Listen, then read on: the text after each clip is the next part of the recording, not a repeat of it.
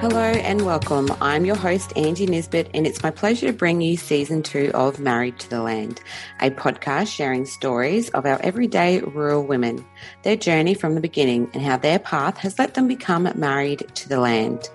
A small disclaimer before we start, these recordings are done with the help of the internet. And as some of you already know, the internet in rural areas can be a little bit touch and go. So there might be areas of this recording that have a very small lag time. My guest on the podcast today is Julie Brown. Julie calls Longreach in Queensland her home, and I was lucky enough to meet Julie while I spent some time in Longreach. Julie, her husband and two children know what living rurally is all about. They've faced the good and the bad years during the terrible drought that still cripples the community, along with unreliant seasons and making business changes to adapt and diversify their lives. Amongst all the change and dilemmas, Julie still remains positive and hopeful.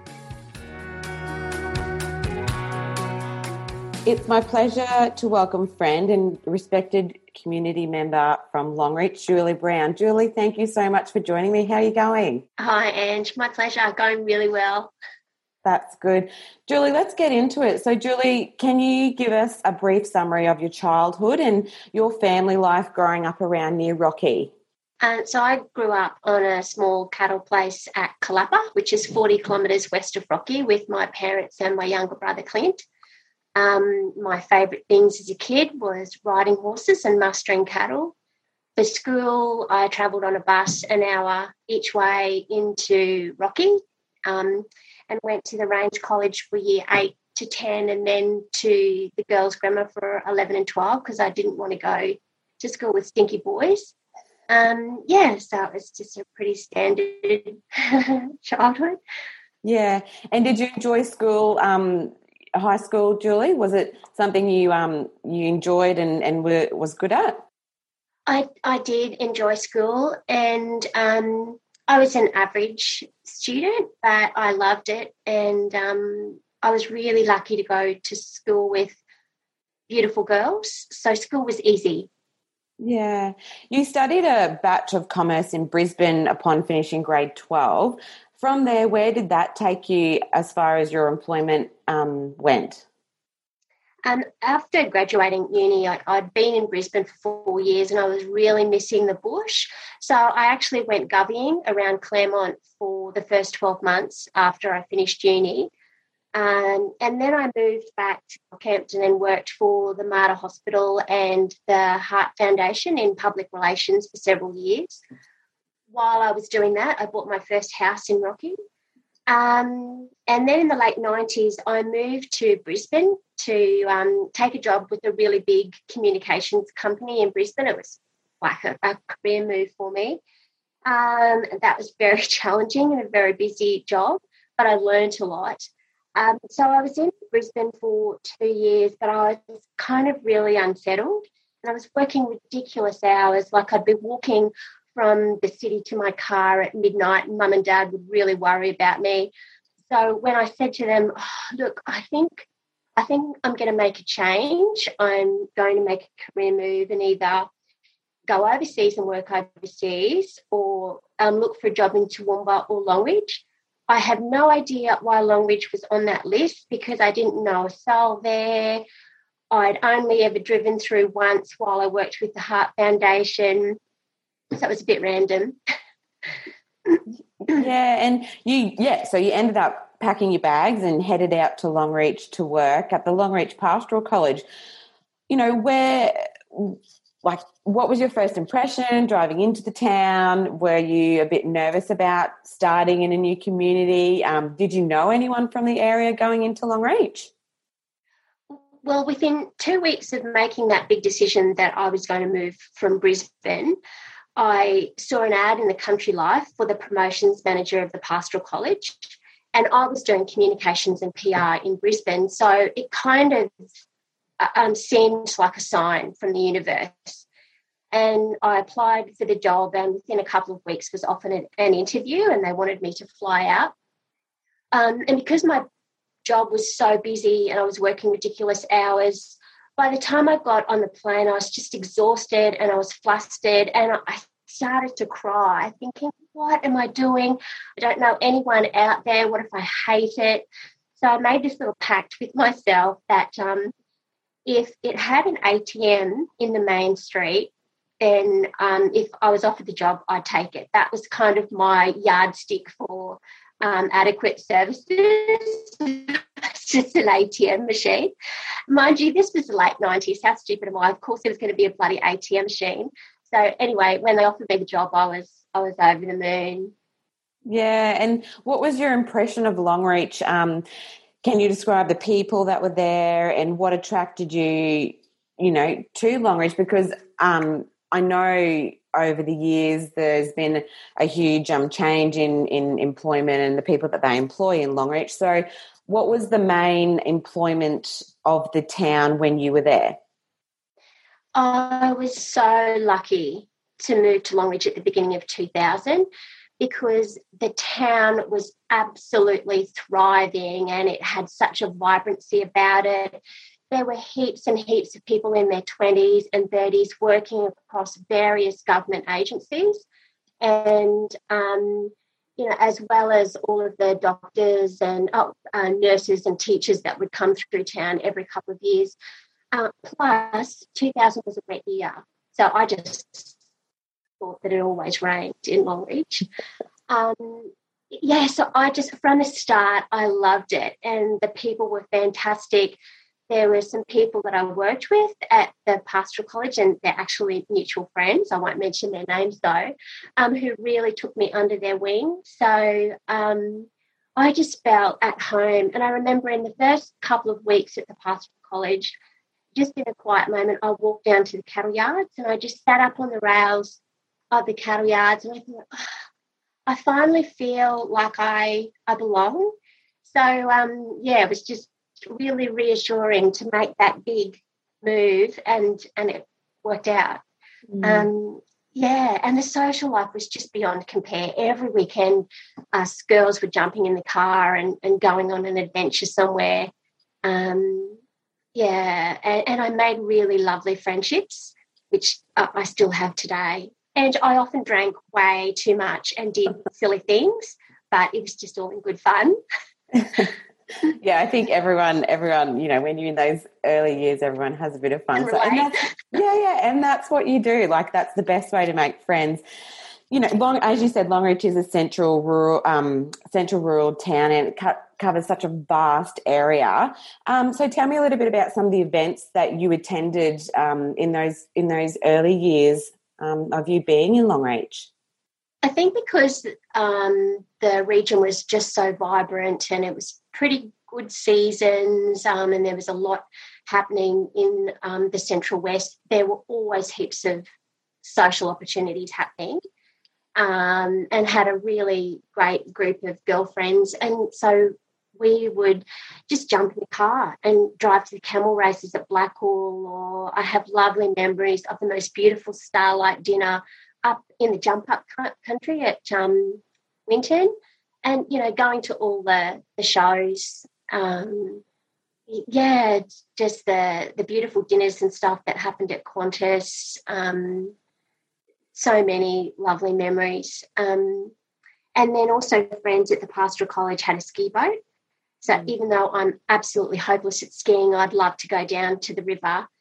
And in those first couple of years, I had family and friends coming out to visit me and check out my new home. So I loved doing all the touristy things with them. And one of the favourite things to do was to take them down to the old bridge on the Thompson River and have drinks or nibblies, or we'd do one of the boat cruises. So, the Thompson River has a real special place in my heart. Yeah, it is such a central point for Longreach. Even to this day, you know, they've got the ski club there now, and there's always a abundance of life on the river with the skiing and fishing and all that kind of stuff. So it is such a beautiful area. Julie, I just wanted to go back and talk a little bit about the Pastoral College. So, obviously, the Longreach Pastoral College has closed now. In your time there, do you know roughly how many students were there and the capacity of what it was running? So we had a capacity of 140, and pretty much for every year that I was there, we were over that capacity. So we would take extra students and put them in the, or house them or accommodate them in the old A and B block, because we knew that there was going to be a natural attrition of, you know, 10 to 15 students who thought, oh, no, this is actually not for me, and then would move on. Yeah. So we were pretty much full to capacity every year that I was there. That's what I really feel so sad personally about what's happened to Pastoral College, because one of my jobs as the promotion manager is I would organise the tours to come through the college for people from all over Australia to visit and just have a look at our facilities. And honestly, they were blown away by the facilities at the Pastoral College, the courses that we were offering students. And I still firmly believe that there is a place for that in Australian agriculture, that we need a platform, especially for the kids who come from the city. They've got no experience, but they've got that desire in their heart to work on the land. Well, you've got to foster that in a safe way.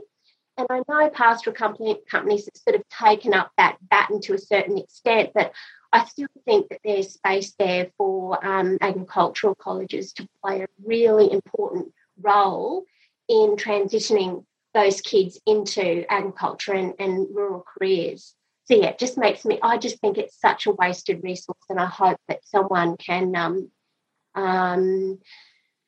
reinvent and repurpose the existing facilities. Yeah, I completely agree with you, Julie. It's a for anyone driving past or has spent some time in Longreach, it is a massive asset to the town, and it's right on the edge of Longreach as you drive in from Ilfracombe. So,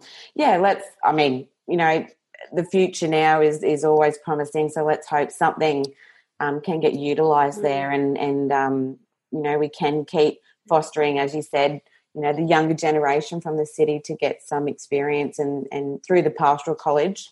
That, you know, that might be an opportunity. So fingers crossed for that, that's for sure. Julie, you met your husband Adrian as well.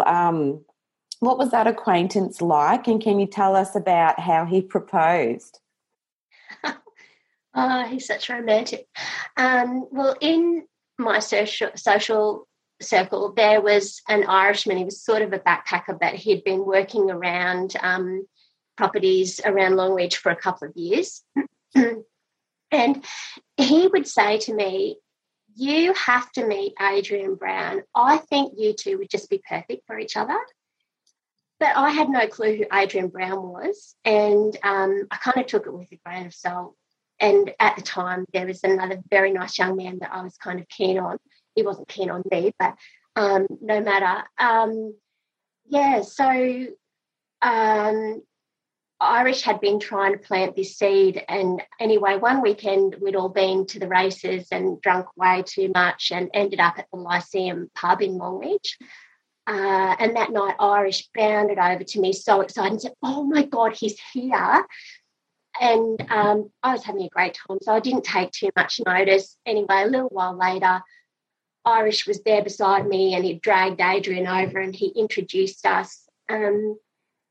And we just kind of started having a bit of a conversation. And as I always do when I'm on the grog, I decided that I wanted to dance. So I think I dragged Adrian up to the tavern. And at that time of night, we were the only ones on the dance floor. But Adrian, was very willing to dance with me, and it wasn't until later that I found out that he actually hates dancing. So I think he just loved me from the start. So then that was February 2013. And Angie, for many things in my life, I've got no clue about what I should do. But every now and again, I get a really strong feeling of I should do a certain thing or choose a certain path. And I just got a really strong feeling that Adrian and I were meant for each other. So at New Year's 2013, so it was the end of that year that we met, when he got me in a headlock at the car park of the Capricorn International Resort down at Yeppoon and said, "Oh, do you reckon we should get married?" I knew that I should say yes. So, mind you, we had just had a lovely lunch beside, have you ever been to Capricorn Resort? No, I haven't. It is so beautiful. It's heartbreaking. It's closed down at the moment, but they've got this beautiful lagoon pool, and they had a restaurant that was open air sort of right beside the pool. And so we just had this lovely lunch. But he was too nervous to propose to me there, so waited till we got out to the car park. and put you in a headlock, so you definitely couldn't say no. That's right. Oh, my God, yeah. So that's kind of an indication of Adrian's capacity for romance. Yeah. Oh, Julie, that's beautiful. And you guys did get married in Longreach as well, at the Hall of Fame. Then did you move straight out to Marchmont, or had you been there a little bit before you got married? Tell me a little bit about that transition of moving out there. Yeah, well, I was fairly busy in my role at the Pastoral College, and I did love it. So I worked right up until the day before we got married, basically, but I'd handed in my resignation. So I finished work at the Pastoral College just before we got married, and our honeymoon, I moved out to Marchmont, and Adrian had lived at Marchmont on his own as a bachelor for 14 years, so the house and the garden kind of needed a bit of love. When you went there, were you excited about starting your home and getting everything to how you wanted it? Was that an exciting part for you and Adrian? I mean, he would have been ecstatic to have you out there for sure. I loved it. It was, I love working in the garden, so that was a labour of love, and then, gradually transforming the house into a home. I really enjoyed it. Not long after we were married, we were at a party, and one of Adrian's family friends said to me, "Oh, so how are you going out at Marchmont?" And I said to him, "My life is perfect." And I really meant it, because I was being on the land with my husband. But mind you, Angie, as you know, in marriage, there's a whole lot of adjustments and compromises. And because Adrian had been a bachelor at Marchmont for 14 years, he'd developed some little idiosyncrasies. One of them was he had a one-light policy. So over night time, he would only have one light on in the house. So we had to gradually work our way through that.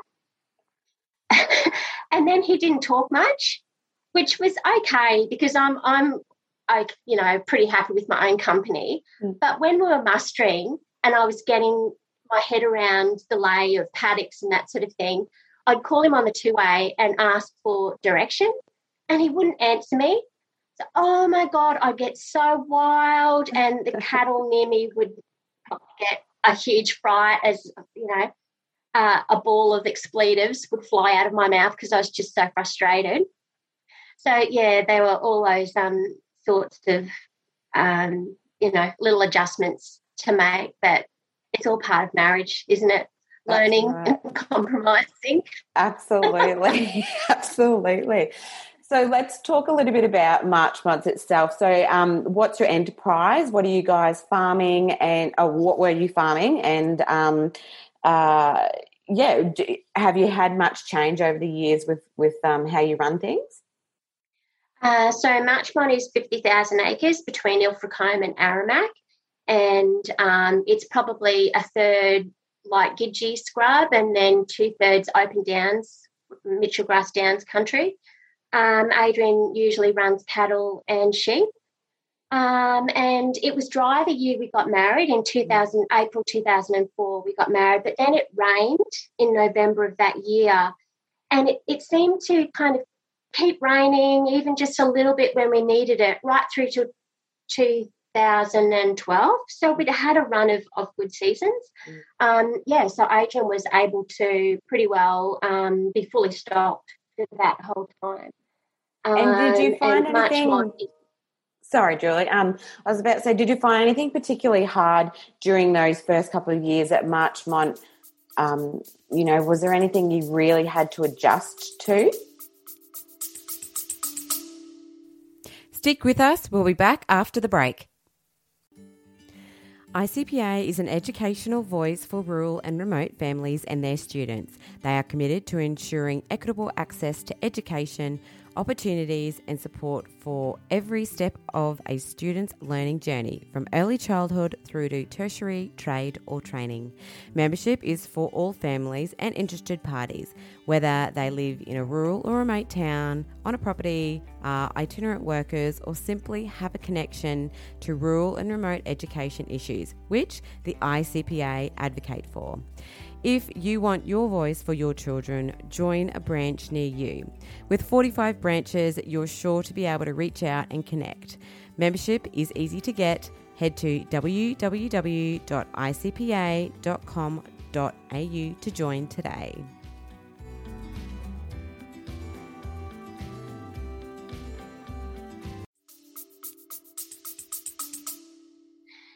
Yeah, for sure. So, even though I was living a dream, I had been financially independent and self-reliant since I was 17. So when we were married and then I suddenly had no personal income, I found that really worrying. And so I was looking for solutions to overcome that kind of worry. And also, when you're single for so long, because I didn't get married till I was 34, your work and your career really becomes part of your identity and who you are. So when I suddenly lost that and I was just this new girl on Marchmont, I did feel a bit lost for a little while. And then also it's a learning process and a transition when you join a new family, which is quite a big family. I think that's definitely something for marriages, I guess. Yeah, and I can agree with you on that, Julie. I think that is an area that lots of young women go through, is that trying to reinvent themselves or where they might slot in. And as you said, when you're independent and you've got your own income and you've got your own car and you've got all these things that you have created yourself, it can be a little bit daunting to just, I suppose, essentially cut all that off and then slot into another lane initially. But I suppose with that comes starting a family, and that's what you guys did. So is that something you both wanted, to have children? Tell me a little bit about your two beautiful children, Xavier and Bronte. Oh, Ange, well, Adrian was indifferent about having children. He didn't care either way, and I'm a bit embarrassed to admit now that I actually didn't want to have children. My childhood wasn't always fun, and I really didn't want to bring kids into a world where life can be really hard. And these little people, they have no say in it. We just bring them into the world. So we were married for 3 years and people kept asking us, when are you going to have kids? And so it kind of just got to a point where we said to each other, what should we do? Should we just give it a go and see what happens? And basically that's kind of the conversation that we had. And I vividly remember that night in the shower having like this mini panic attack thinking, oh, my God, what if I'm a crap mother? What if I can't do it? What if the kids aren't healthy? So I was really quite frightened about it. But luckily God took no notice of me, and we fell pregnant basically within 3 months with Xavier. And, and it's just, I think because initially I didn't want to have children, and also I've got some dear friends who haven't been able to have children, I just have such a massive sense of or a strong feeling of gratitude and responsibility to these kids that I just want to do my absolute best for them. It's just been this whole revelation, really. And it probably sounds sappy, but I'm a person of faith. So it kind of gave me an inkling of how much God loves us, because just there's no words to describe how much I adore my kids. Yeah, and they are beautiful children. Julie, obviously I know you personally, and they're so polite and they're gorgeous, and you've got a pigeon pair, so that was pretty well sorted straight away. Can you tell me a little bit about Bronte and Xavier? Are they outdoors kids? Because they're both at boarding school now, but are they massively involved in the property, and do they love it? Since a little bloke, Xavier has always wanted to do what Adrian does. He's always wanted to be a farmer. Yeah. And, when we first went to Yeppoon last year, and Xavier started at the Cathedral College in Rocky, and we were still sort of in amongst the drought then, he said, "Mum, you know what? I actually don't know if I want to be a farmer. I don't know if I want to be on Marchmont." And I said, "Mate, that's all right. We just want you to be happy. We just want you to follow your dreams and what you want to do." But it's in his blood. He just loves it. He is completely an outdoors kid, so he's always out on the bike or in the Hilux, controlling the macropods or the feral pigs, and he loves mustering. He also loves fabricating things. So this morning he's been up in the shed and he's made this butterfly out of horseshoes. Oh. And I was thinking, and I had said to him, "Yeah, mate, we'll paint it and we'll hang it up in a tree in the garden so it looks like it's flying." Anyway, I thought, oh, God, like it'll possibly look a bit like shit. But anyway, as a mum, you just encourage them. He's brought it down this morning, and Ange, it's bloody beautiful. He's really clever, and they're both quite creative. So Bronte's very arty and creative as well. Yesterday she was sewing a face mask with stars on it. Oh. So, yeah, they just do these random things, which is so cute. Yeah. Oh. It's lovely. They're at a really fun age. Yeah. And I just wanted to take a moment, Julie, because I think it's really great that, you and Adrian, you've obviously got that mindset that if the kids do want to come back, then you're happy for that to happen. But, as you just said before, when Xavier said he was unsure, that you're okay with that.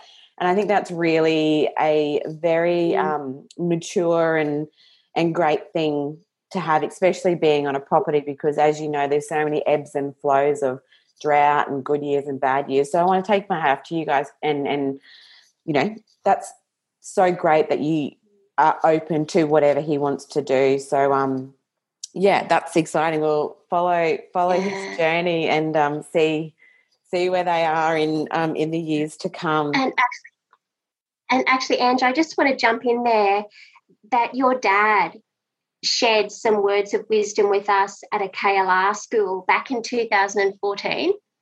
So Xavier was only 7, but he'd already been expressing that he wanted to be on the land. He wanted to, farm cattle and sheep.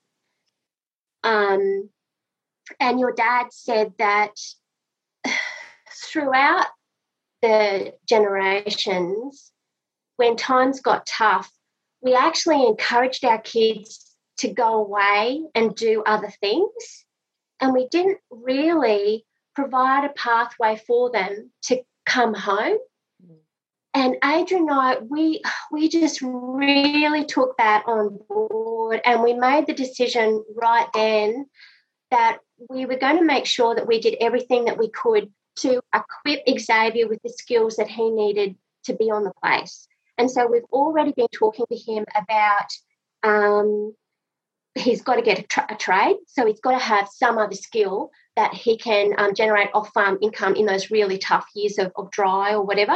Yeah.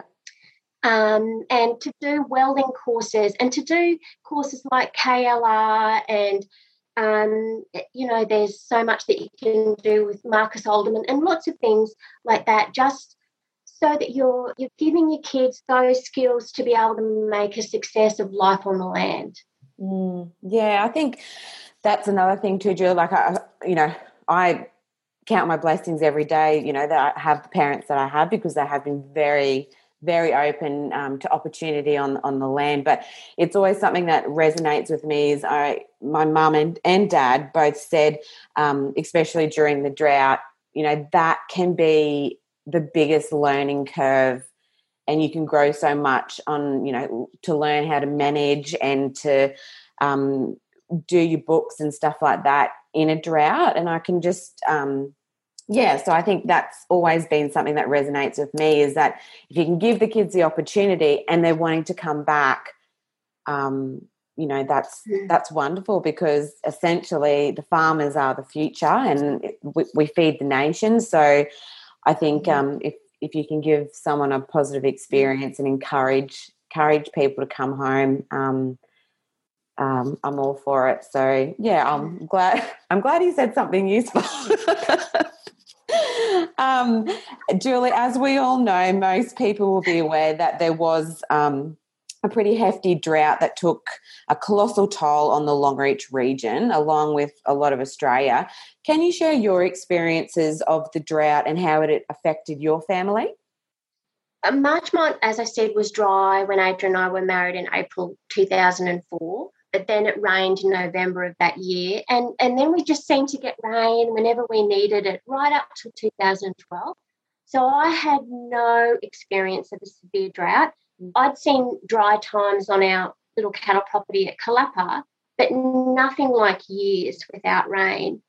And I'm a naive optimist, and I also have a strong faith. So I just kept saying to Adrian in 2013, if you know, it's fine, it's going to rain, don't worry about it.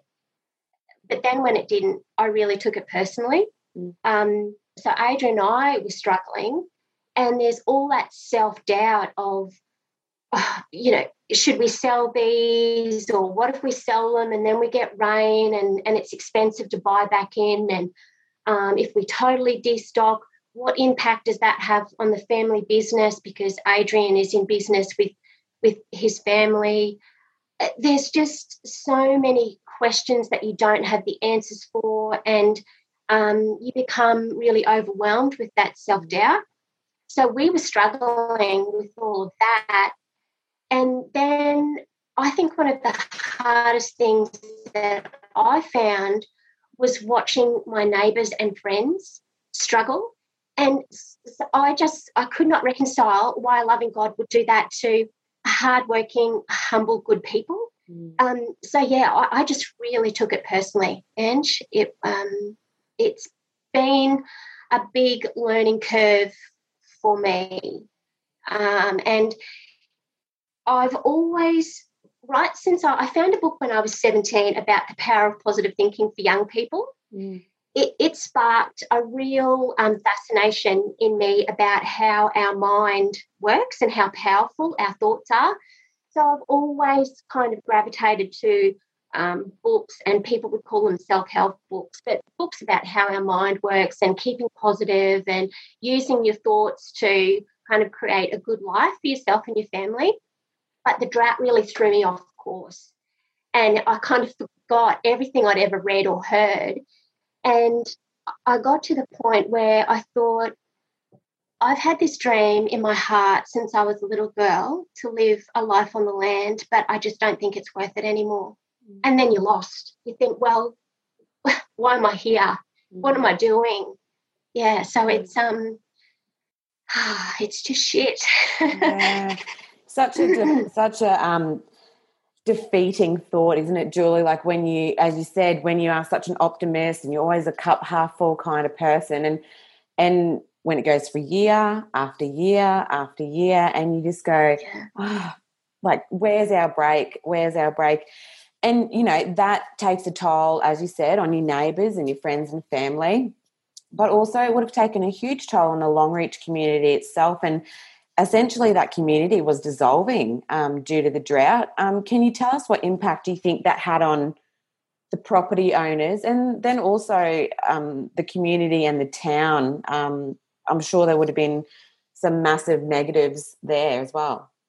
Yeah, and the length and the severity of the drought eroded so much confidence, and just the length of it, 8 and 9 years, people, well, I know we did, we just felt so punch drunk, you're just so battle weary, you just kind of make one tough decision and then you've got to make another one, and you just get exhausted. The word is bandied around a lot, but I think it sums it up pretty well. Just the resilience and the heart of bush people and people in the Central West, it astonishes me. We were at a barbecue with our neighbours, and one of our neighbours said, look, if you're not depressed in this fucking drought, there's something wrong with you. And it just made me laugh, and it made me feel so much better. I thought, you're right. This has just gone on for so long. Of course it's okay to feel shit. Yeah. But at the same time, and we've seen people sell up and move away, and other people move in with new energy. So there's negatives and positives in that. Yeah. I've seen people start up small home-based businesses, get jobs off the farm, try to do things differently. So, look, I think that, as you said before, Ange, there's opportunities in drought, sometimes as hard as that is to kind of recognise and grasp a hold of. Challenging times in life provide the chance to learn and grow and change. Mm. Yeah. Julie, you touched a little bit there on small businesses, and an idea came to you during those trying times in the drought. You created a business called Kooler Kozies. Share with me the reason behind, firstly, starting that business in the middle of a drought, and secondly, what Kooler Kozies is all about. Well, and the Kooler Kozies journey actually started quite a bit before the drought. So because Adrian was in business with his family, and we were just trying to think of ways to generate some off-farm income, but I wanted to stay at home with Adrian. So we were throwing around ideas of what sort of home-based business could achieve that for us. And at the same time, you have all these parallels in life. At the same time that Adrian and I got married in 2004, my parents retired down to the beach, and for our first Christmas all together, I was looking for board shorts and rashies because I am not a bikini body and I have shit skin. So I went on this search and I couldn't really find anything online. And when I was down in Rocky and Yeppoon over Christmas, I just walked the shops trying to find nice sun-safe rashies and matching board shorts. Couldn't find anything. And so that search went on for a couple of years. And then it was, maybe just before Xavier was born. So early 2007, I had been behind a mob of cattle on a bike, and where you got lots of time to think. And once again, I was sort of thinking about, what Christmas presents I had to buy. I'm a super organised person. So, I think months and months in advance of jobs or whatever that I've got to do down the track.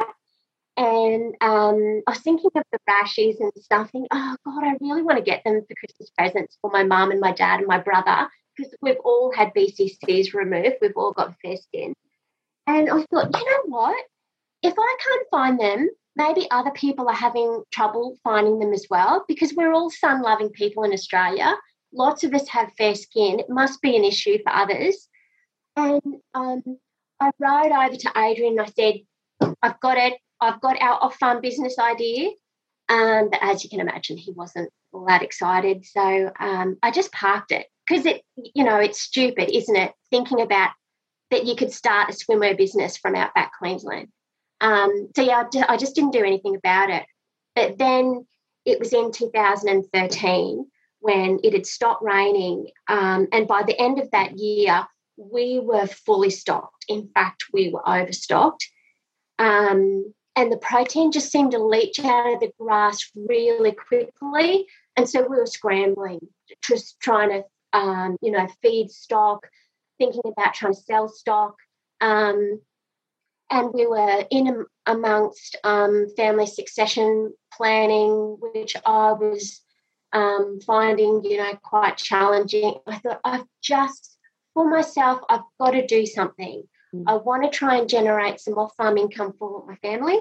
And the only idea that kept coming up for me was my swimwear idea. So that's when I started researching.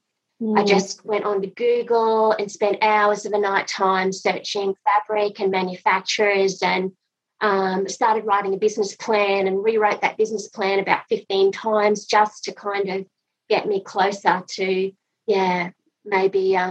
trying to take action for this crazy idea. And, the fashion industry is a massive, you're a small fish in a big pond. So where did you start? How did you get your start? Did you seek someone out? Talk us through that process. Yeah, and I honestly didn't know where to start. I rang some government departments, trying to get some advice on how to start up a small business, how to be involved in trade, and I really didn't get anywhere.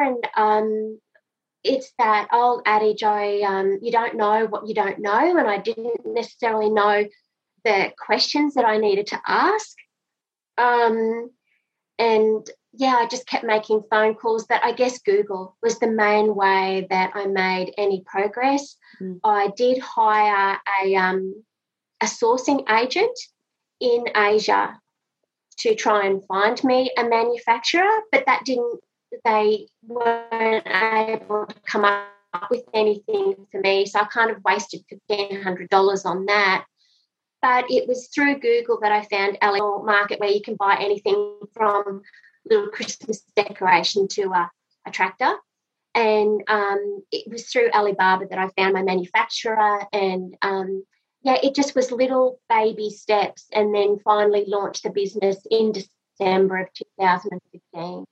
Yeah, wow. And it's a great brand, Julie, and a terrific idea behind it. Because, I think every woman gets to a stage where they don't feel comfortable in a bikini. I know that feeling all too well after having children, etc. But they're great, vibrant, happy designs.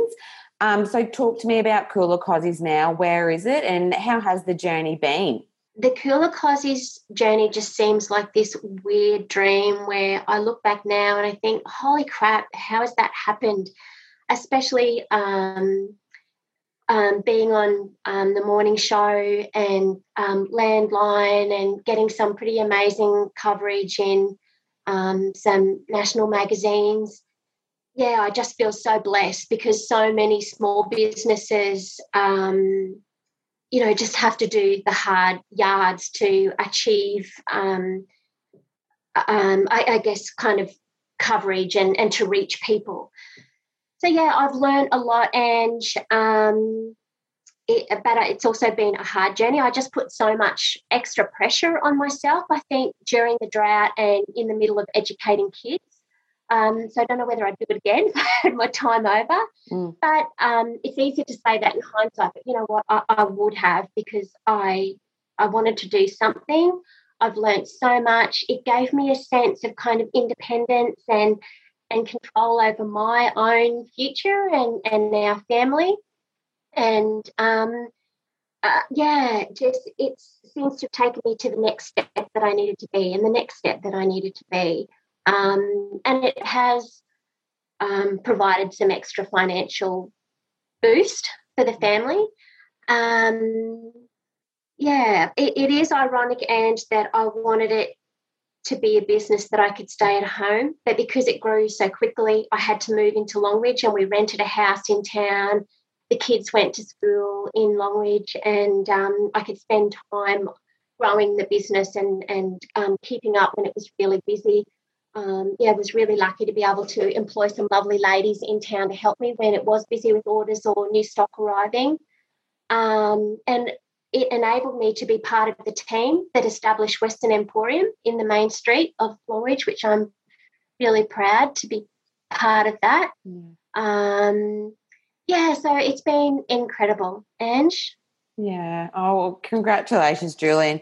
Yeah, as I said, for anyone who does like to check out the Kooler Kozies, they can do that. You've got a website as well as on Instagram. So, yeah, I highly recommend anyone, especially, you know, coming into summer shortly, to go and check it out because it's a wonderful brand. And, yeah, I know personally, you know, looking after your skin is first and foremost. So, yeah, super exciting for you. Being a rural woman and starting a business remotely, what lessons have you learned and what advice could you share for anyone living remotely that wanted to start or, you know, has an idea that wants to start a business? The most important lesson that I've learned and the most important piece of advice I feel I can share is do what you love, Ange. So I started Kooler Kozies wanting to generate some off-farm income from the family, and even though I've absolutely loved being able to do that and to help people be more sun safe and to feel more confident going to the beach or the pool, the journey has taught me that I'm now at that point where I just want to get back to what's in my heart, and in my heart's always been to be on the land and to grow cattle. Yeah, so I'm now at the stage where I'd love to hand Kooler Kozies on to someone who has a dream of designing and selling swimwear or sun-safe clothing. Mm-hmm. And so that's why I think it's so important to kind of stay true to yourself, figure out what you really love and do that. Mm-hmm. No matter how hard it might be, you've just got to find a way to do that, because no matter how hard it gets, you'll have the energy to keep going when it's tough. Yeah. And we've all had mentors and influencers in our lives. Who has been yours and why? The extraordinary gift in my life is having a grandma, a mum and an auntie who were just amazing role models and who loved and supported me unconditionally and have been my biggest fans throughout my life. So they have very much been the most important influences in my life, and my family as a whole, but especially my mum. My mum is so kind and thoughtful. I aspire to be like her. Mm. Oh, that's yeah. I think having a mother, you know, a good mother-daughter relationship, and you know, when you can look up to your mum like that, it's pretty cool, isn't it? And I'm sure, you know, Bronte will probably be the same to you, no doubt. Within your rural community, what do you think makes rural women stand out and excited for their future? I am just amazed at the breadth of skills and talents of rural women. Mm-hmm. And I think it's a really exciting time because rural women are just achieving so much, and there's a lot more discussion now about the hard subjects. Mm-hmm. And I think that is making it easier for our daughters to live the life that they want to live and be their best selves within their own rules, rather than being constrained by the rules that other people set sometimes. Yeah, so I just find that so exciting. Just at Beef in early May, to see what women are achieving with technology and so many different things. We're just right up there, equal to the men, as we always have been, but to have the acknowledgement and the respect of what women are achieving in the rural industry, it's been a long time coming. I think that equal opportunity has always been there, but as you said, probably has just completely excelled more over the last few years, that's for sure. Having a daughter yourself and living rurally, what's something you hope she sees when she looks at yourself and a rural woman? I want Bronte to see rural women as respected and appreciated for their ability, and that rural women are able to contribute to their family and their community and business how best they can, not how someone else is telling them that they should or they can. I would like Bonnie to see rural women who don't judge each other, that they actually support each other and lift each other up. And just that rural women who can live the life that they want to live, that, you can, live a happy, successful life where you're contributing to the business on the land. Mm. And family is such a big centrepiece for yourself. What is it that makes your rural life a happy one? And as far as, you know, what you appreciate where you live in a rural area? To me, the most important thing, Ange, is really at the moment, because we're living between two houses. So when we are together, it's really listening to each other and laughing, being able to work together and have fun. That's just all the glue that keeps us all healthy and happy and, loving each other. Yeah. And what's the Brown family future goals, and what's your future looking like on Marchmont? Well, and I say this with an acknowledgement that lots of people haven't had a decent start to the season, but for us, this year has been the best start that we've had in 8 years. So we actually have some grass.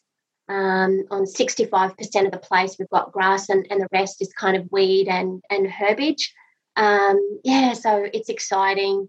And, a healthy, happy family on the land, from where our children can go out into the world and to be the best version of ourselves and to contribute to make the world a better place. That's my goal for me and my family. Mm. And how do you and the family unwind, Julie? So if you've had a big day or a big week, what do you guys do to go and just take 5 minutes to chill out? What's your go-to activity? Well, as a family, Friday night is pizza and movie night, and so we just love to hang together and choose a funny movie and make pizzas. So that's really nice. Then personally, I love to go for a walk. I try to do it each day if I can, and that's just the time where I can kind of reset my brain and maybe have a chat to God. I'll listen. I really like listening to inspirational podcasts as well. Mm-hmm. And I love to read, but I haven't done that for many years, and I've just started to do it in the last 6 months, and so it's nice to get back into that. And what are 5 essential things you think every rural woman should carry in their handbag? Look, Ange, I'm a pretty boring, practical person. So, it's just the stock standard: tissues, sunsafe lipstick, cash, pens. I always have a highlighter in my bag because I like to, if I read something interesting or I want to try and remember it, I'll highlight it. And then just a really personal thing for me is I carry this little tiny Bible, and whenever I change handbags, I always throw it in the handbag that I'm taking with me, because there's so much that I can't do, and just the little Bible reminds me that with God I can do anything. Yeah. Yeah. Oh, they're great. Yeah, great practical suggestions. I know I've got definitely a few of those in mind. I don't think I can nail mine down to 5, because I think after having kids, you've got about 100,000 things that are essential. Yeah, but I know it's different when you have kids, Ange. I'm sort of on to the next stage. Yeah, you're lucky. Mine are teenagers. They just want my chewing gum. Yeah, that's it. Julie, you are a successful rural woman. What are some words of wisdom you think you would have liked to have given your pre-married self? Do what you love. And I've always known what that is. So my kind of challenge has been to just find ways to live that life. But if you don't know what that is, give yourself time to listen to your heart, because the answers are there. Mm-hmm. Be kind to yourself. Like, I've always wanted to be kind to others, but my rule has been just work harder, just work harder and then it'll all work out. Well, I've learnt that lesson over the last 6 years, that is not always the answer. In fact, it can actually make things a whole lot harder for yourself. So that's been such a learning for me, to kind of just take your foot off the gas and give yourself a break sometimes. And so the last 12 months I've been really doing that, and that's why I've got back into reading and, so I'm being a lot kinder to myself. Yeah. And being kinder to others. I think that when your race is over, you've got that peace to know that you've made the world a better place. Yeah. Number three, it's okay to ask questions. I've always been a bit scared to ask questions, but have the courage to do it. And if they don't want to give you an honest answer, maybe they're hiding something. Number four, I've learned, and this has been a hard lesson too, that no matter how hard you try, sometimes people just aren't going to like you, or you're not going to like them, and that's okay. Yeah. And I guess spend as much time as possible positive people who love and support you, because we all need that positive energy to thrive. Oh, and then last one, number five, never underestimate the power of your mind. Just keep focusing on the life that you want to live, no matter what's happening in reality at the time. And Julie, I just before we start wrapping the interview up, social media is a great way to connect and share.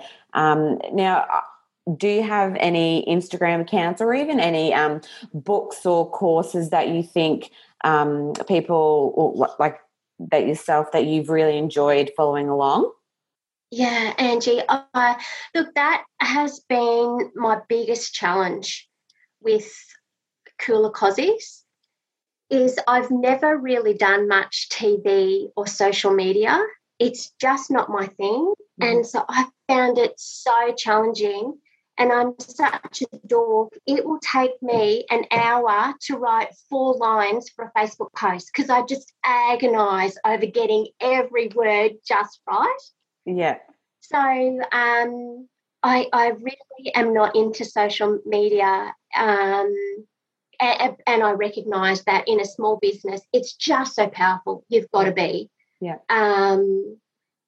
So more for me, the things that I guess keep me positive and keep me learning is I love listening to podcasts in that quiet time if I'm packing orders or, labelling stock, that mundane time, I'll have the headphones in and I'll be listening to an inspirational podcast. So I haven't really got any Instagram accounts that I follow, Ange, but I'm happy to give you a list of kind of the books or podcasts or whatever that have really had a big impact for me over the last 10 years or so. Yeah, no, I'd love... You're happy to share that. Yeah, absolutely. Make sure you send those through, and I'll make sure, as always, to pop that in the show notes for people to go and check out. Julie, it's been so nice to see and talk to you today, and so great to be able to hear your story of living out in Longreach and how you got there. I'm so glad Kooler Kozies is going well, and whatever the future holds for it will be a bright one, no doubt. So from all the Married to the Land listeners and myself, we wish you all the best moving forward, and so looking forward to following along your family's journey and the Kooler Kozies business. So thank you for joining me today, and all the best. Angie, and I love your Married to the Land podcast and idea. I think it's just so important for us girls to keep talking to each other and encouraging each other and to share the stories. I think that it just makes maybe the tricky days a little bit easier to get through. And if you would like to follow along with Julie's journey, you can do so on Kooler Kozies' Instagram page, which is at Kooler Kozies, or check them out by the internet. Just search www.koolerkozies.com.au.